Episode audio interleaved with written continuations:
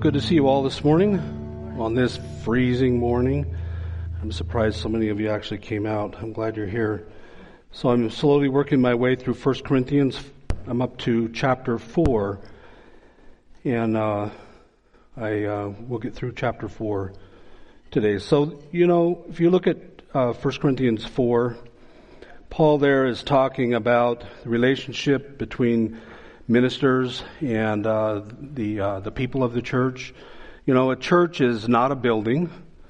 A church is the people. A church is the body.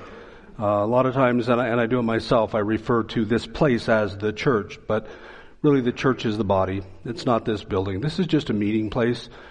This is no different than uh, if we were meeting in a potato cellar or something. You know, it's a little more comfortable than a potato cellar but um, but it's the, the place. There's nothing special about this place. So Paul is talking there about that relationship, his role as an apostle, and the relationship to him as Christians. Uh, chapter 4, verse 1. Let a man so consider as servants of Christ and stewards of the mysteries of God. Moreover, it is required in stewards that one be found faithful. But with me it is a very small thing that I should be judged by you or by a human court. In fact, I do not even judge myself, for I know nothing of myself, yet I am not justified by this, but he who judges me is the Lord. Therefore judge nothing before the time until the Lord comes, who will both bring the light, the, bring to light the hidden things of darkness, and reveal the counsels of the heart. Then each one's praise will come from God. Lord God Almighty, thank you, Lord, for your word that lives on. Your word gives life. We ask, Lord, that you would open your word to us today and that you would feed our hearts and our spirits with it. In Jesus' name we pray. Amen. So, Paul, in that first section of uh, chapter 4, he's talking about how they are to think about the apostles. Paul used two different words there to describe the apostles, and they show the contrast of the relationship that the apostles had with God and the relationship that the apostles had with the church. So the first word there, uh, translated servants, uh, that word actually, if you look at the original word, came from, uh, it was used in reference to a particular Roman slave on those great big ships where they had slaves who were rowing the ship. Um, these particular slaves were the slaves on the lower deck. So it's like the lowest of the low slaves. That's the word that is translated servants. That doesn't come through in English, does it? Um, those were called the under rowers. And they worked however the master directed them to uh, but they were the lowest of the low slaves. So Paul is saying that he and the other apostles were like that. They were like the lowest of the low slaves. And they were servants of, of who? They were servants of God. They were God's servants. They did only as God directed them to do. They were His servants. Uh, Jesus said the same thing one time. He said that He did only those things that He saw the Father doing, and He said only those things that he saw or that he heard the Father saying. You know, we should all have, we should all desire a relationship like that with God, shouldn't we? That we would only say things that we hear the Father saying, we would do things that uh, we see the Father doing. That is, a, that would be a, a very high aspiration that we should have. Uh, the second word that Paul used was translated steward. Steward, you might be a little more familiar with. This contrasts to the under rower, the lowest of the low slaves. The steward, the steward was a slave who had authority. He was in charge of things. The steward was in charge of the household usually. Steward might have been in charge of the, uh, the master's business. The steward was allowed control of his money he was in charge of paying bills and collecting. The steward was a trusted person. You know, when we think of slave, we don't really think of, uh, you know, uh, CFO, Chief Financial Officer, but that's kind of what he was. He had a tremendous amount of responsibility and he had a tremendous amount of trust. So, two different servants, two different, um, two different people who were serving, who were doing as they were told. Uh, the steward made decisions on behalf of the master and always in always having in mind the master's benefit. How would the master benefit from his decisions? So Paul was saying that he and the other apostles they'd been given authority by God to preach the gospel and they'd get, been given a tremendous responsibility and they'd been given the leadership of the church. So in this case, the apostles were responsible for watching out for God the Father's interest and the well being of his people. That is, when you think about it, that, you know, it, uh, we look at people in that position and we kind of tend to think that, um, that they don't have maybe all that much responsibility, but in God's eyes, that's the most important thing, isn't it? Because people, your spirits, are what will transcend this world. It's the only thing that will transcend this world. Everything else will pass by. Everything else is going to to to be uh, dissolved into nothing at some point in time. Everything breaks down, doesn't it? Buildings break down, possessions break down. Um, our spirit lives on. So Paul is saying that he had been given a tremendous responsibility for watching out for God's interest, and this meant that the apostles would serve as the encouragers they would serve as the teachers. They would be an admonisher, uh, and so on and so forth, as needed by the people. They were there to serve God, but to care for and serve the people to meet the needs of the people. So Paul fulfilled all of those roles. As you read his letters, he fulfilled all those roles. Um, and in those roles, Paul was never accountable to a man or a group of men. He was accountable to God. He answered to God. He never answered to men. Um, he rejected that. That's not. It's not so different from today. Uh, leaders, leaders of churches, and again, I mean groups of people, not buildings, but leaders of churches. They're responsible to God, and they will answer to God. They will answer to God for what they have said. They'll answer to God for decisions that they made. They will answer to God for how they conduct their lives. A lot of times, churches, groups of people, they'll have, they'll have smaller groups of people, you know, who they're tasked with holding the pastor accountable. There's nothing wrong with that, you know. Um, I hope that that if I say something that you feel like is is wrong, or maybe maybe I said it wrong, or maybe somebody misunderstood what I said, I would hope that you would come and ask me about it. I would hope that you would want to hold me accountable for that. There's nothing wrong with that. But we just understand that my responsibility is to God, not to people. And that changes how we relate to each other. You know, there are some times when, um, as we do here, we go through the Bible verse by verse, and we don't skip verses. Uh, sometimes we'll take a little chunk of uh, scripture and we'll cover the whole thing. But you know, there's things in the Bible that are that are uncomfortable to talk about, especially these days. These days, people want to be able to live any kind of a lifestyle that they want to, and they want to feel like they're justified before God. And the Scripture simply does not do that. And so, when we get to those points of Scripture and we need to talk about those, they're uncomfortable. It's uncomfortable for the speaker too. I assure you that. But we're accountable to God. And if we don't preach the whole word, all of the word, we will be accountable for that. And I don't want to be standing before God and have Him say, Why didn't you tell the people? Because that's my job. That is my job, is to preach the whole word.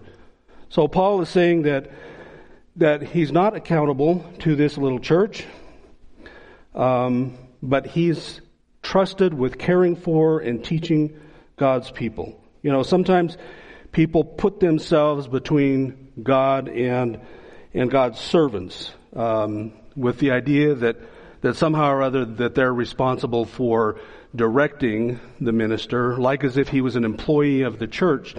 That's not the relationship. That is not the relationship there. Um, as ministers, we are employees, yes. We're employees of God. God tells us what to do. God gives us direction. And, uh, and that is the relationship. Um, not, not being directed by the body, not being directed by the group. So, because the minister is accountable to God and will someday stand before God in judgment and answer how they fulfilled their role as serving as steward. And you know, nobody will stand beside the minister along, you know, with them before God. None of you will stand beside me when I face God, will you? You won't be there. Somebody will be there. It will be Jesus. And actually, uh, actually, I won't even stand uh, before God in that kind of a judgment because Jesus has covered me with His blood. He's covered. He's covered my errors. And even as a minister, I do make errors, don't I? I do. You know that. You, you've seen that up here, right? You've seen when I've misspoke or, or, or maybe, you know, something. And, uh, but I'm, I'm covered by God's by uh, Jesus' blood just as you are. I'm covered by that. But nonetheless, I am held accountable by God for doing the job that I've been given. Um, so, you know, in this church here, uh, what was going on there was that they didn't want Paul to lead. They, they didn't think they needed it. They forgot that God put him there as their leadership, and even though he was not there at the moment, he still served as their spiritual father. And uh, Scripture tells us that if the people, you know, if the minister or, or the apostle, in this case, Paul, brings the message to the people and he speaks it faithfully and he executes his job faithfully, and then the people refuse to hear it, that's on them, right? What does the Bible say? If you go, if you go to a place and they reject you, you shake the dust off of your feet and you move on to the next place. So Paul is reminding them of this here. He's reminding them that that it's on them to listen. It's on them to hear uh, what is said. And if the minister shirks his duty in the service of God, then that is on him as well. So, you know, if you're if you're listening to a pastor who's not wanting to preach against some things that the Bible talks against, that should be a warning to you. That should be a warning to you that they're they're not they're not executing their job as they should be, because uh, they don't want to offend people. You know, sometimes the gospel offends people. It did then, and it does now. You know, back then in that time, uh, the apostles they were they were stoned, they were beaten, uh, they were mistreated in every possible way. Why? Because the gospel offended people, and it offends people today sometimes. And uh, but that doesn't mean that we we can't we don't have to speak it. Paul gives a criteria there for evaluating God's servants uh, and the stewards in verse two, and that is to be found faithful. That's to be found faithful, doing the job that we've been given to do, speaking the word, holding people accountable, being responsible in our own behavior, being responsible in our own spiritual life so that we can stand up before people and, um, and, and we can be worthy of the position that we have. God needs to be able to trust ministers with his most valuable possession. God, God sends his most valuable possession. That's the gospel. That's the, that's the message. The message about Jesus. That's his most valuable thing. Um, and he sends it out and uh, he's he's expecting people to listen. He's expecting ministers to uh, to take it and be trustworthy and to protect his interest here on earth. Paul made it clear to the Corinthians that they were not to judge the apostles. They were not in the position of judging the ministers because the ministers were being faithful in delivering God's word. And there's no doubt that Paul rejected the Corinthians' judgment of himself because they were being very critical of him. Um, and of course, you know, those of us who are in the position that we are when we stand up here and uh, we speak, we open ourselves up to criticism, don't we? You know, there's people who will listen to my every word and they will be critical of something that I've said. That's, that just goes with, that goes with the territory, right? I just expect that. You know, once in a while, once in a while I'll actually get a phone call or a letter and somebody will say thank you for saying what you said. But, uh, criticism kind of just goes with the territory. We understand that. But, um, but Paul is saying it's not your job to be critical of me, of what I'm doing. Paul was not so thick skinned that he didn't hear the criticism, but he put everything in perspective. He put it in perspective. He says, I've been sent by God to do a job, and I will do it. And I will do it to the best of my ability, and I will bring the message, and I'm not going to let anything stop me. That was his perspective. So, um, we're, we're convinced that um, if, if, if us as a minister are convinced that we're correct in our stand on something, it's a scriptural stand, we need to stand fast. Stand fast in the face of that criticism. We have to remember who we serve. We serve God, we answer to God. And uh, we also read here that Paul even rejected his own judgment of himself and his own ministry. Paul was a strong personality, wasn't he? You know, if Paul were if Paul were here today, and uh, we all were sitting here listening to him, we would probably have uh, one of two responses. Either we would really like Paul, or we would really not like Paul, because um, he has a strong personality. Um, Paul was uh, Paul was was one amazing guy, but when he spoke, when he spoke the message, um, he was speaking from God, and people knew that, and, and that's why some people despised him. That's why, some people had the strong feeling that they had towards him. Paul never pretended to be perfect, did he? Throughout, throughout the letters, he always points out his failures. He points out his shortcomings as a, as a person, as a Christian. He, he never pretends that he's got it. He never pretends that he doesn't need uh, to grow or that he doesn't need to correct himself. Um, he says in verse 12, not that I have already obtained this or have already arrived at my goal. He said, I haven't gotten there yet. I'm not there yet, but I press on to take hold of that for which Jesus Christ took hold of me. He says in verse 13, Brothers and sisters, I do not consider myself yet to have taken hold of it. Did you hear what he said? I don't consider myself to have taken hold of it. He's saying, I don't have it yet. I'm admonishing you, Corinthians, I'm admonishing you, but I'm not saying that I've got it yet. I'm not saying I'm there yet. We're all on a journey, right? We're all growing. We're all um, uh, becoming what we should be. But he says, but one thing I do, forgetting what is behind and straining toward what is ahead. Forget what's behind and work towards what's ahead. You know, I'm not where I want to be, but thank God I'm not where I was. That's, that's the message. Forget the past. You know, it's, it's really easy to live in the past. It's really easy up here in our mind that, that we're not in the present. We're thinking about things that we've done, things that we've said, and, and I do this all the time myself. I'm, I'm, I'm just admitting it. You know, I'll think about something and I'll be like, why did I say it like that? Why did I even say it at all? You know? So we can, we can just totally beat ourselves up for what we have not been. But Paul is saying, forget what's behind. Work towards what, what is ahead.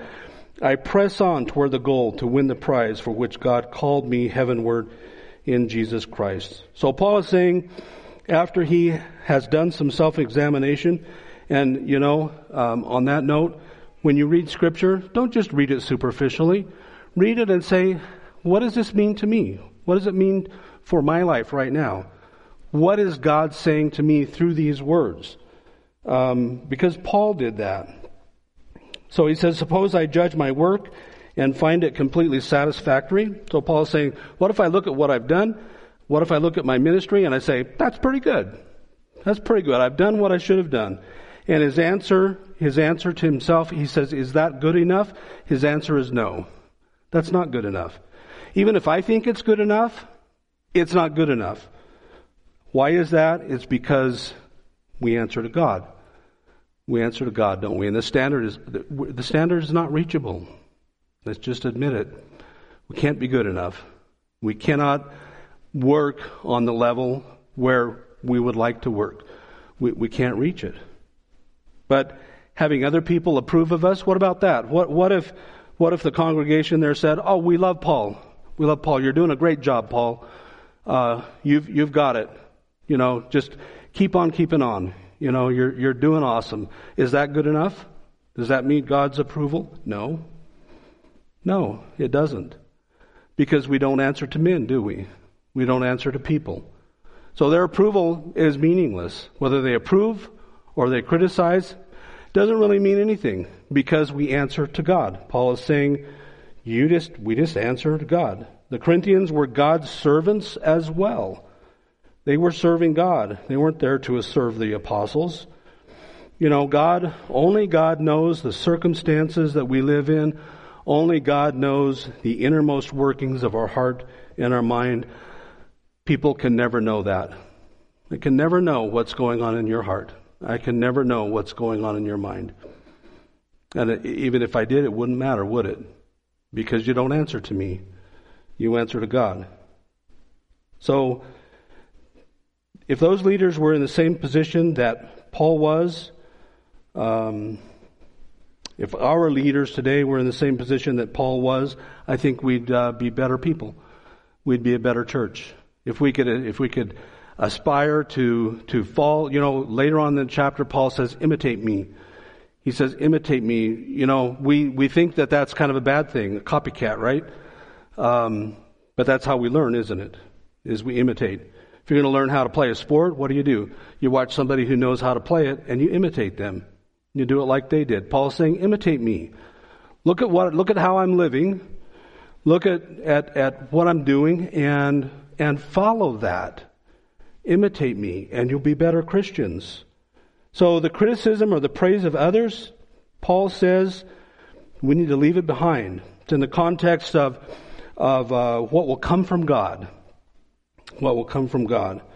Um, verse 6. Now, these things, brethren, I have figuratively, figuratively transferred to myself and Apollos for your sake, uh, that you may learn in us not to think beyond what is written, that none of you may be puffed up on behalf of one against another. For what makes you differ from another? What did you have that you did not receive? Paul's saying, what did you bring when you came? When you became a Christian, what did you bring with you that's applicable to a Christian life? He says, nothing. Everything that you have came from God. You received it all from God. You did receive it. So he says, Why do you boast as if you had not received it? Why are you puffed up and proud? Because when you came, you didn't have any qualities of a Christian. Everything that you've had was given to you. He said, You're already full, you're already rich. You have reigned as kings without us, and indeed I wish you did reign, that we might also reign with you. For I think that God has displayed us, the apostles, last as men condemned to death, for for we have been made a spectacle in the world, both to angels and to men. We are fools for Christ's sake. But you're wise in Christ. You're weak, but you're strong. You are distinguished, but we're dishonored. To the present hour, we both hunger and thirst, and we're both poorly clothed and beaten and homeless, and we labor working with our own hands, being reviled. We bless, being persecuted, we endure. Being defamed, we entreat. We have now been made as the filth of the world, the offscouring of all things until now. 1 Corinthians 6 through 13. In verse 7 is one of the greatest statements of grace in the Bible, possibly. Romans is full of them. But uh, what do you have that you did not receive? That's God's grace, isn't it? That He gives us. He gives us what we need. We don't come with it. We don't come with anything that we need. God, in His gracious uh, uh, uh, grace, gives everything to us. Everything that we have. Everything that we have that will outlast this life has been given to us. It's because of God's grace. You know, pride is a very real danger, and pride was a problem in this church. Um, this attitude of entitlement is a very real danger because the reality is we're not entitled to anything, are we? God doesn't have to give us anything. We don't, we don't deserve anything. It's God's grace that has given us that. So if anyone had a right to be proud, I would say it would be Paul.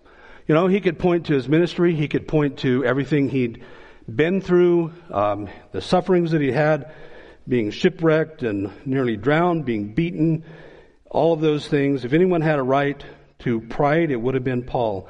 But you know, pride is divisive. Pride is divisive to God's people. Pride is deadly to an individual. Pride's, pride's, pride's not good. Pride's dangerous. Pride breaks down. Pride, uh, pride uh, destroys. On the other hand, humility, if we're humble, it has a way of drawing people together. You know, it's easy for people to be filled with a, a, a sense of self importance, especially if they feel like there's some critical cog in the wheel. And those people are able to create a crisis out of anything. They are divisive. They, they can destroy a church. Um, some people just have the gift of criticism, don't they? It's not one of the gifts I read about in the Bible, but it seems like they have it. So I, I, I don't know. You know, on the other hand, people filled with humility, what kind of people are they? You love to be around them, don't you? They, they, they bring people together. They bring peace. Uh, it's a wonderful thing to be filled with humility. You know, Jesus said, how, how will we know other Christians? How will we know each other? We'll know each other by the love they have one for another. If you have love for somebody, how can you be backbiting and critical of everything? How, how can you do that? You know, and I've heard people do that. I've heard people say something that, that's biting and then they'll tag it with in love. That wasn't in love. What you just said was not in love. That was hateful. That was hateful and mean. And just because you tag in love on the end doesn't make it in love, does it? That's criticism. That's not humility. You know, people can come to us and they can they can give us suggestions, they can they can be helpful. There's nothing wrong with that at all. That's not what I'm talking about. What I'm talking about is that biting criticism, that criticism over every little thing that uh, that love would overlook. Right? When we love each other, don't we overlook a lot? You know, my wife, my wife loves me. How do I know that? Because she's put up with me for 25 years. So she has to love me. She overlooks a lot. She overlooks all kinds of things. I don't even know what they are sometimes. Love overlooks. Love draws near. Love makes strong. In those verses that I just read, are one of the most sarcastic statements in all of Paul's writing. If you read that and you kind of have a little difficulty following what he's saying, it might be because of that. If you recognize it as sarcasm, because that's what Paul is doing. In Paul's letter to the Colossians, he used an, an analogy of a victorious Roman army. And uh, he used that analogy, the victorious Roman army, to illustrate Christ's victory over the forces of evil. So he's already used that in one place. But in these passages, he uses that same illustration of that victorious Roman army, but it has a different application here. He pictures the Corinthian Christians being like the arrogant, victorious Roman generals who are coming in, being victorious, and dragging along behind, you know, like the spoils of war, are the apostles. Wow.